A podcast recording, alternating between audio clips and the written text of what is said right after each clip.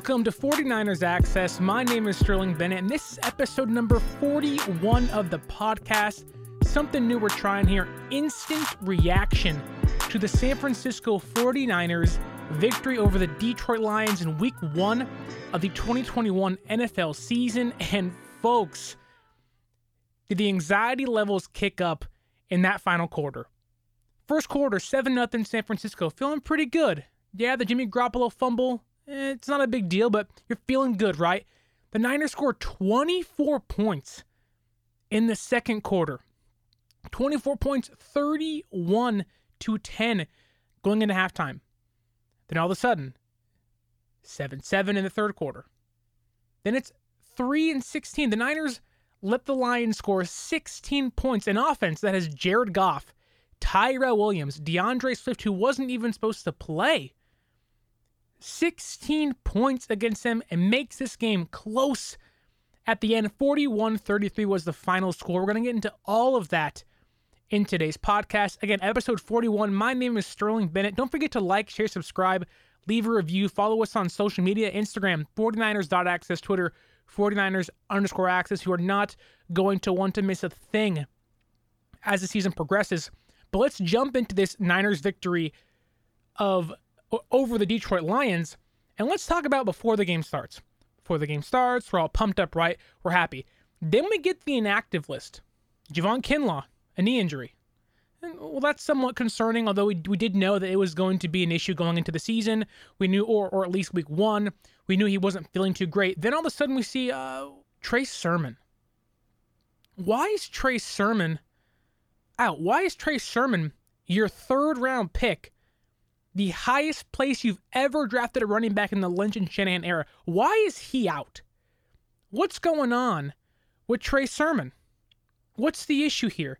Kyle Shanahan said we only dress three backs, but those are the three after going through training camp and stuff we felt that were the three we are going to go with. He's referring to Mostert, who got hurt, Elijah Mitchell, and JaMycal Hasty. If your third round pick cannot suit up week one of the NFL season to get the ball handed to him by a quarterback and get you three, four yards of carry, that's a problem.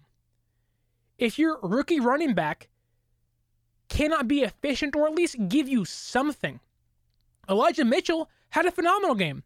Listen to this Elijah Mitchell posted 104 yards, 19 carries, and a 38 yard touchdown pass, or excuse me, run.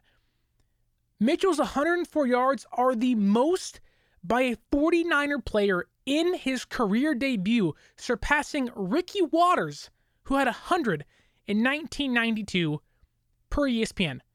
Elijah Mitchell, according to the stats, had the greatest debut of any San Francisco 49er running back of all time.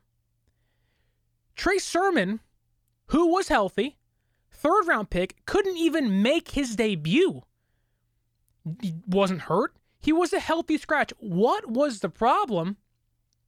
What it, it, it is inexcusable that Trey Sermon wasn't on the field. Now he's going to have to play. Raheem Mostert getting the MRI tomorrow, that being Monday. It's just one of these things where you look at it and you go, again, drafting a running back highly has, again, I know week one, kind of an overreaction here. I understand that.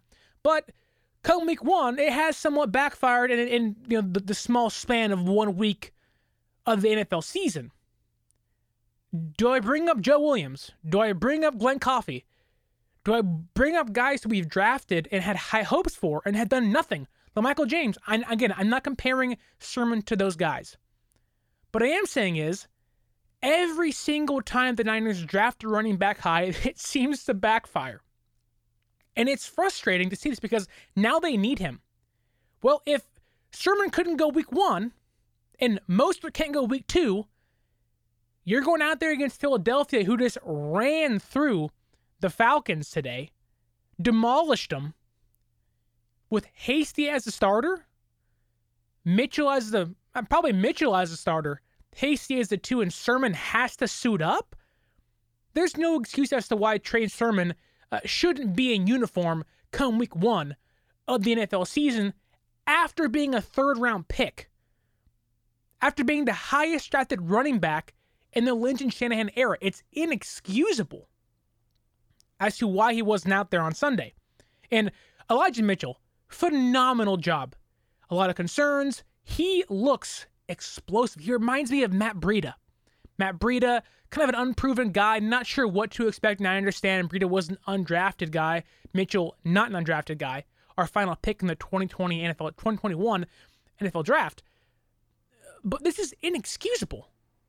Why is Mitchell healthy? He's out there. Why is he more ready than Trey Sermon, who went to Oklahoma, went to Ohio State, third round pick? Why is Mitchell, who is a raging Cajun, last pick of the draft for the 49ers, their sixth round pick? Why is he more ready, more prepared than Trey Sermon? And to be bluntly, I'm happy Mitchell's out there. Why wouldn't I be? He had a phenomenal game. Again, 102, 104 yards in his debut, 38 yard TDs. He he was the mainstay in the offense. The, the, the team's leader, five and a half yards on the ground. Hasty only had one rushing attempt. Like the the rushing attack wasn't Raheem Mostert, who got hurt. And don't get me started on Raheem Mostert again. How many times do we have to go through this? And I I feel for him because he's a guy who comes in. His story is incredible. But week one, again, same old story. Potential hurt. Potential. Why put on weight? You just finished saying in your press conference before week one against the Lions, I can't wait to show you guys what I'm made of. I put on weight. I'm excited. Hey, well, guess what? After 2020, and the debacle that was that season, in 2021, what you've shown us thus far is yeah, the potential is there. We know you're an explosive running back. But what you've shown us is you can't stay on the field. And now Sermon, who is healthy, he can't even be put on the active roster. Like, this is ridiculous. You just can't do it. And I don't understand uh, the issue here because the Niners, any running back they put in the system seems to succeed. Sermon can't even be put in the system week one simply because he's not ready. And now Mostert's hurt. Week two against Philadelphia, I have, I have full confidence in Elijah Mitchell. But the idea that Mostert's now hurt, you have to rely on maybe an unproven person, unproven player like JaMycal Hasty, and now you have to rely on Elijah Mitchell, who can he do it two weeks in a row? I don't know. Fletcher Cox is still in Philadelphia. They're going to eat up the middle. And the, the Niners' defensive line was great today, uh, but the running room, running back room, I, I'm very concerned of, or about, excuse me, because one, the talent is there, but the idea that they can't suit up, and now they're hurt, the skill positions on this team are already thin. And that brings me to Brandon Aiyuk. Um, what's going on? Shanahan kind of hinted that it might be a hamstring issue. Uh, David Lombardi tweeted that out. And if it is, I understand that he had the hamstring earlier in preseason. That could still be a nagging injury. And so I want to be respectful of, hey, week one, we probably can beat Detroit. Shouldn't be that big of a deal. Uh, and let's hope that's the case. But if Brandon Aiyuk, and again, I don't want to allude to anything, but let's not forget rookies in 2020 didn't get to, you know, experience traveling to different cities in the NFL. Again, I don't want to allude to anything, but it could be a factor. I hope not. I hope Aiyuk has his head on straight. It seems to be the case, but couldn't really go anywhere in 2020. And uh, from people I've talked to, again, that doesn't mean it's you know a serious thing, but the last thing you want to be is in Kyle Shanahan's doghouse. Dante Pettis was in Kyle Shanahan's doghouse. Reuben Foster was in Kyle Shanahan's doghouse for very different reasons. But because it's an unknown as to what is the deal with Brandon Aiyuk, it allows the mind to open up, to question things. To, again, and you don't want to go here, but you think the worst of people sometimes. And I want to give Brandon Aiyuk the benefit of the doubt. He deserves the benefit of the doubt. Young kid, He was great last year, had one of the best rookie seasons of any 49er. He looked like the best rookie receiver since Terrell Owens. He really did.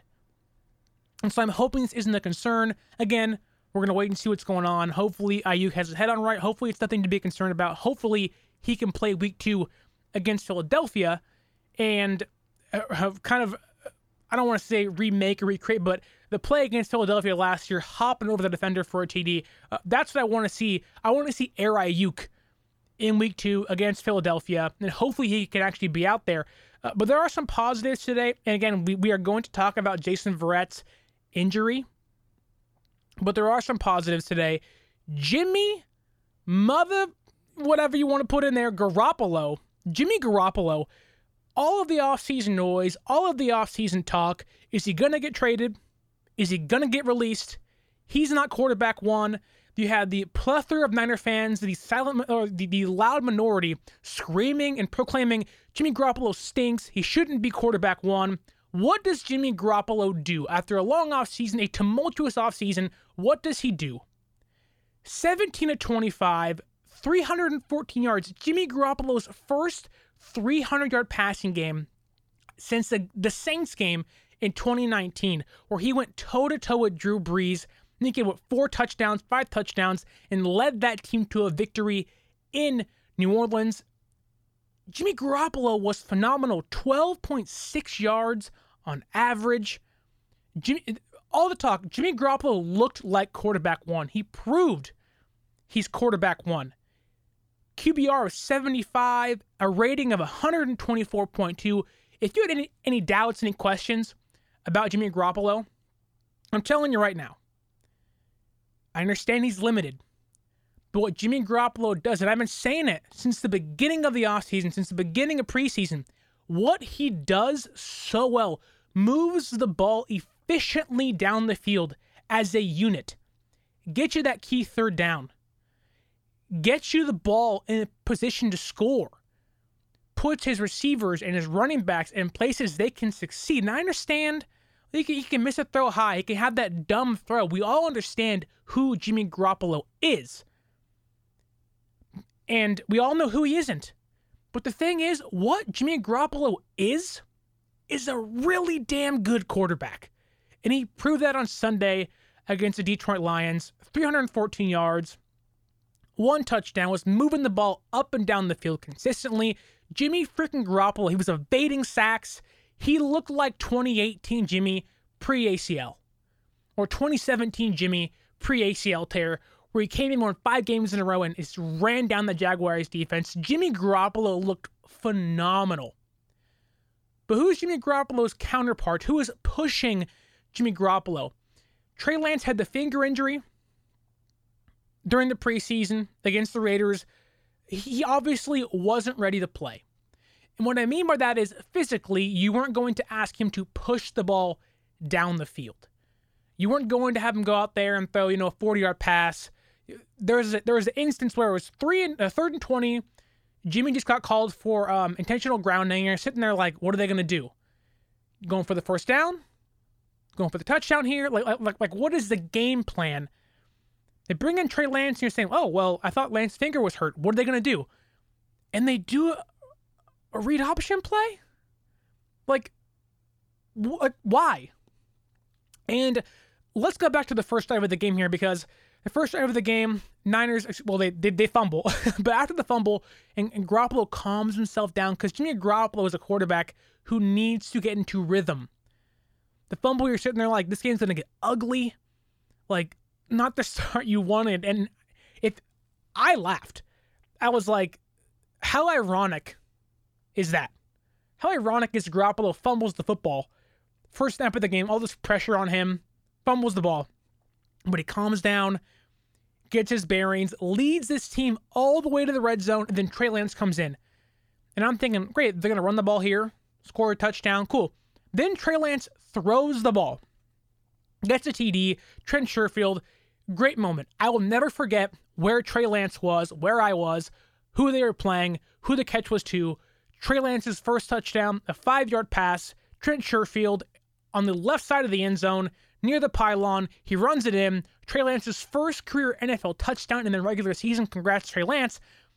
But to me, that play was to to me that play was almost like a hey, let's throw it here. Won't put any pressure on Trey's finger.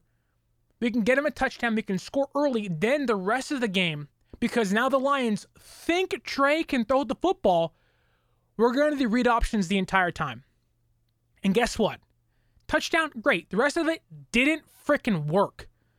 How Trey Lance was used on Sunday, and I get he was limited, but they mismanaged it. He was not used in situations where he can succeed. He was not ready to play on Sunday, and he probably shouldn't have played at all. Jimmy Garoppolo was in a rhythm. And by no means is it Trey Lance's fault for the collapse. It is no one's singular fault for the collapse or near collapse in the fourth quarter. But the way Kyle Shanahan used Trey Lance uh, didn't make sense. It was, you can tell from a mile away what they were going to do. Again, the pass in the first drive, touchdown. Now Shanahan's thinking, well, now they got them on their toes.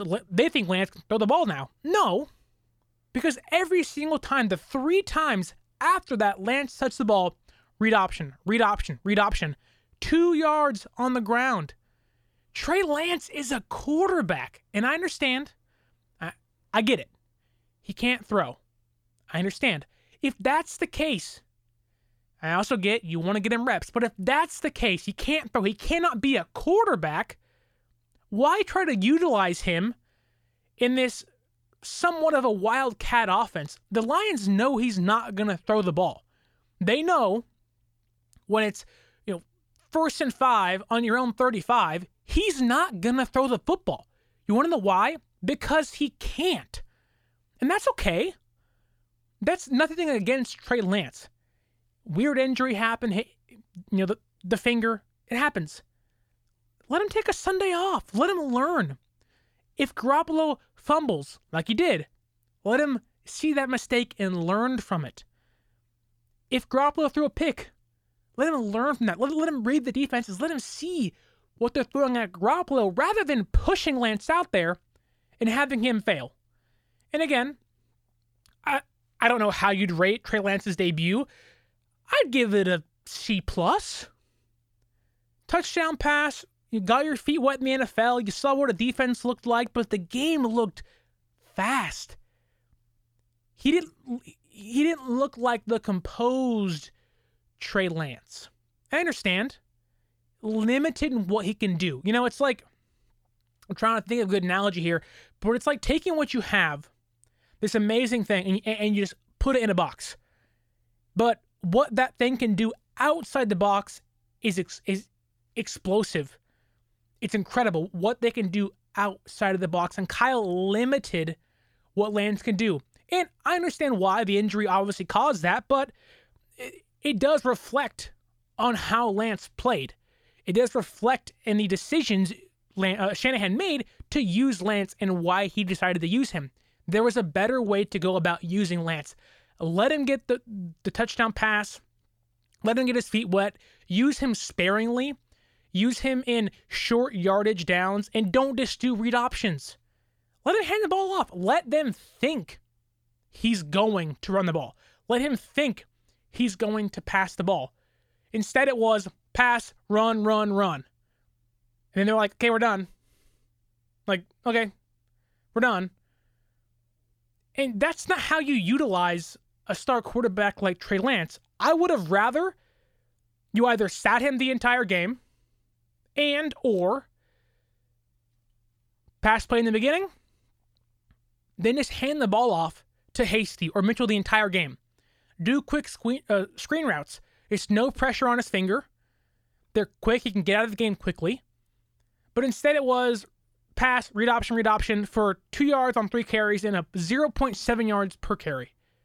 Trey Lance is a quarterback. I understand. Week one, once he's healthy, we will see what Trey Lance can do. You will see, you know, full fledged, fully formed Trey Lance. What we saw was a quarterback who had a hurt hand and couldn't do much. But they put him out there anyway to do what? if you didn't want to give defenses maybe an idea of what you're going to do in the regular season during preseason, why would you give them three plays, four technically with the pass, of what you're going to do now when you know he's limited? Like those two things don't line up, they don't add up. And so I didn't like how Trey Lance was used again. I can't wait to see him going forward when he's healthy, when the finger's okay. But I want to move to who Jimmy Garoppolo was throwing the ball to. And that's a uh, Deebo. Deebo Samuels. My goodness, Deebo Samuel, nine catches, 189 yards, 21 yards per catch, one touchdown on 12 targets, 79 yard bomb from Jimmy Garoppolo. You gotta be kidding me. You're wondering, why isn't Aiyuk playing? It didn't matter. You're wondering, well, Mostert's hurt, what's gonna happen? It didn't matter. I understand Detroit Lions, not great team, not a great defense, new head coach, new entire staff. Deebo Samuel was someone Kyle Shanahan used to exploit this Detroit Lions defense, and he did it. Uh, it seemed like on every single play, every single time Deebo touched the ball, it literally it went for 21 yards. Talk about getting Deebo back. Last year, Deebo he had he had a broken leg. He wasn't really himself. He gained some weight. Now he's back in shape. Has his legs under him, and that looked like 2019 against Green Bay against Seattle in Seattle. That looked like the Deebo Samuel that was picked in the second round of the NFL draft. That looked like the Deebo Samuel you want to see day in, day out. That looked like the Anquan Boldin 2.0 Deebo Samuel we like to see. That looked like the YAC monster, one part of the YAC bros, Deebo Samuel we like to see. Not, I don't want to say not good, but not the hindered Deebo Samuel we saw last year. Deebo Samuel, if he's not player of the game, again, you can give it to Jimmy Garoppolo or, or Elijah Mitchell, but Deebo Samuel, he was the best player other than those two guys, and probably above those two guys on the offense. Talk about a 2021 season debut. Deebo Samuel, nine receptions, 189 yards, 21 yards per catch. But I think we all know the biggest story of the game, other than the collapse, was the injury to Jason Verrett. And there was three noticeable injuries I saw against the Lions. Obviously, the Raheem Mostert one. Dre Greenlaw, he hurt his groin. Doesn't seem to be serious, but again, something to look out for. But the Jason Verrett injury, and so I work at 95.7 the game. I was working the Niner game there uh, and it's Bonta Hill, Joe Shasky. We're talking and everything, and uh, I go to the bathroom and I come back into the studio, and I see the TV, and I go, um, what happened to Verrett? because all I see is him crying and limping on the sideline, walking back to the locker room. I didn't see what happened. I didn't see, you know, him go to the ground holding his knee. All I saw was I was like, why is Verrett in tears? Like, what is going on? And I walk in, and the guys that, that were there, they go, "Oh yeah, Verrett got hurt." And I go, "What happened?" They go, "Non-contact knee injury." And I'm sure, like you, my heart just sunk. I said, "Oh, you got to be kidding me!" This guy who battled injuries his entire career, dating back to TCU in college, in Los Angeles slash San Diego with the Chargers. This guy has never been healthy. And I remember when they first signed Jason Verrett before the 2019 season, I'm sitting there like, oh man, you give me Sherm, Jason Verrett on the same secondary? Woo, better watch out. But now I'm sitting here like Sherm's gone. Might bring him back. Shanahan said they might talk to him. But now I'm sitting here like, man, like my heart just feels for Jason Verrett.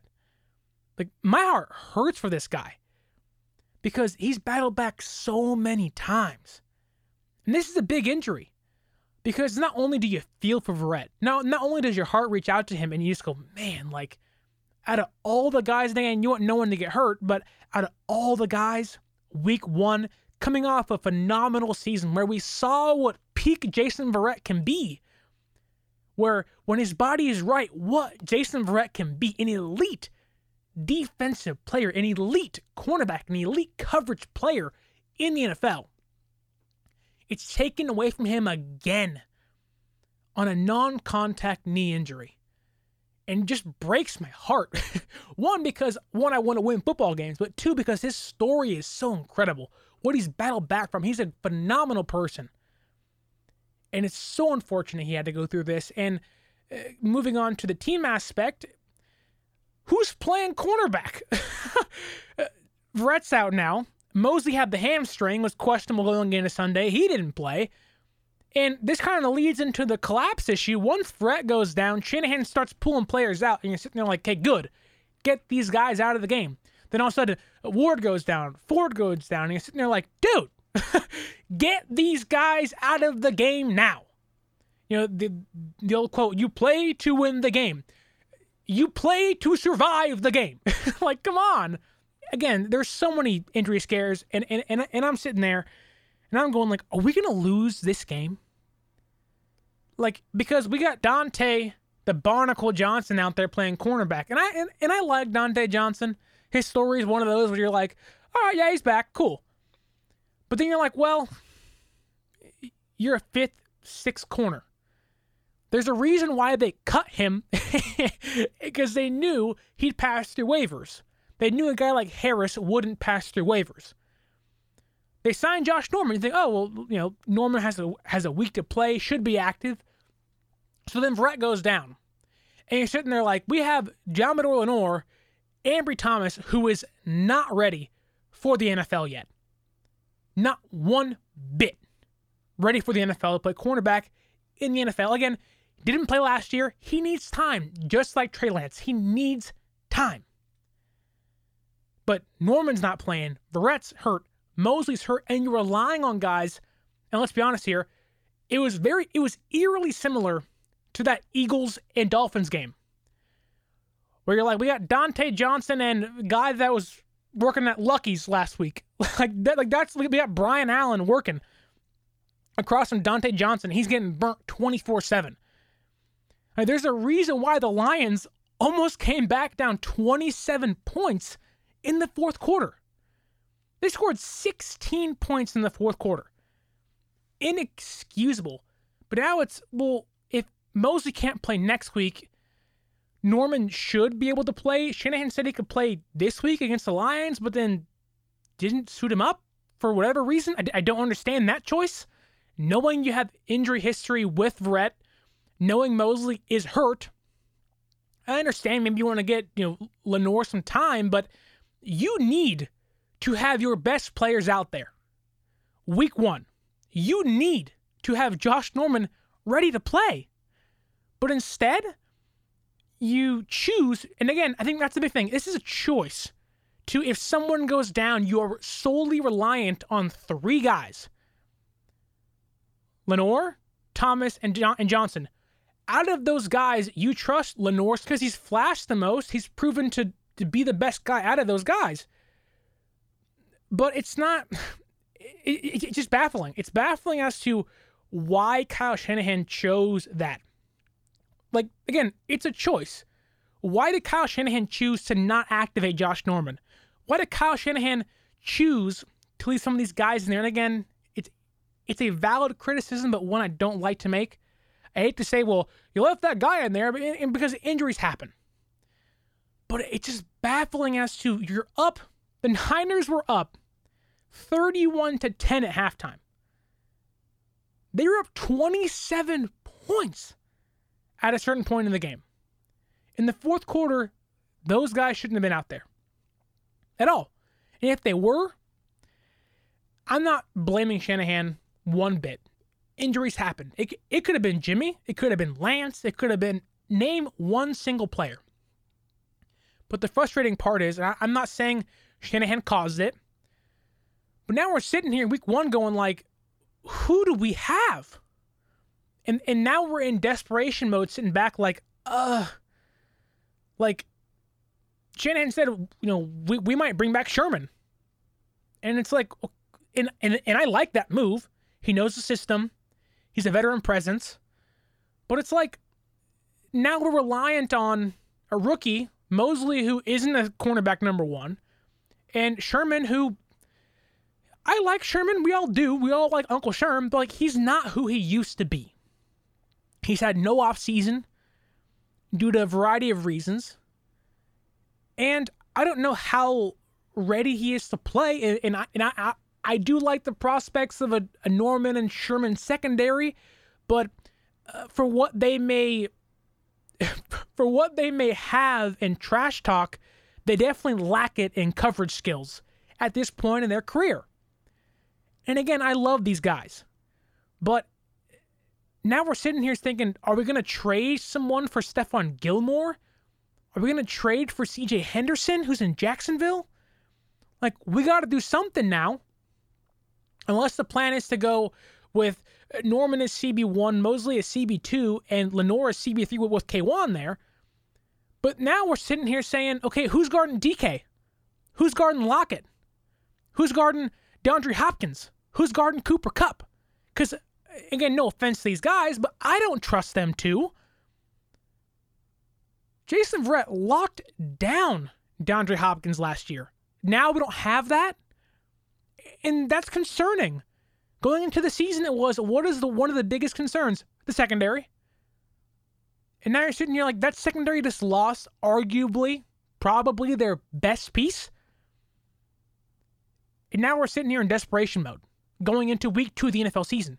And I'm hoping the injury isn't too bad. I'm hoping if it is an ACL, it, it, it isn't severe, it isn't completely torn, because we need someone like Verrett back on this team.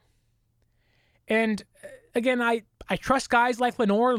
Lenoir, Lenoir per NFL Gen Stats, 55 coverage snaps against the Lions, four targets, one reception, three yards allowed.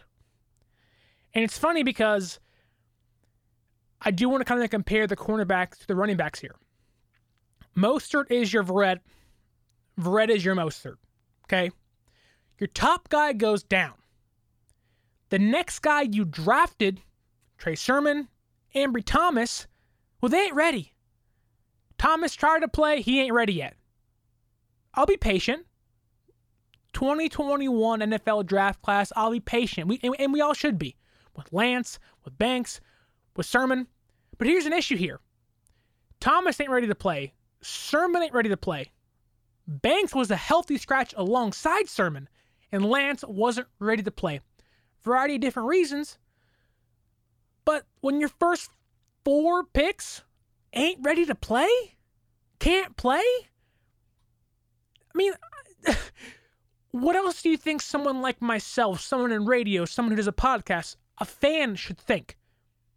Like, I'm not questioning these guys' ability to play the game. What I am questioning is why aren't they ready? Again, Mostert, running backs, corners, Mostert is Verrett, Verrett is Mostert.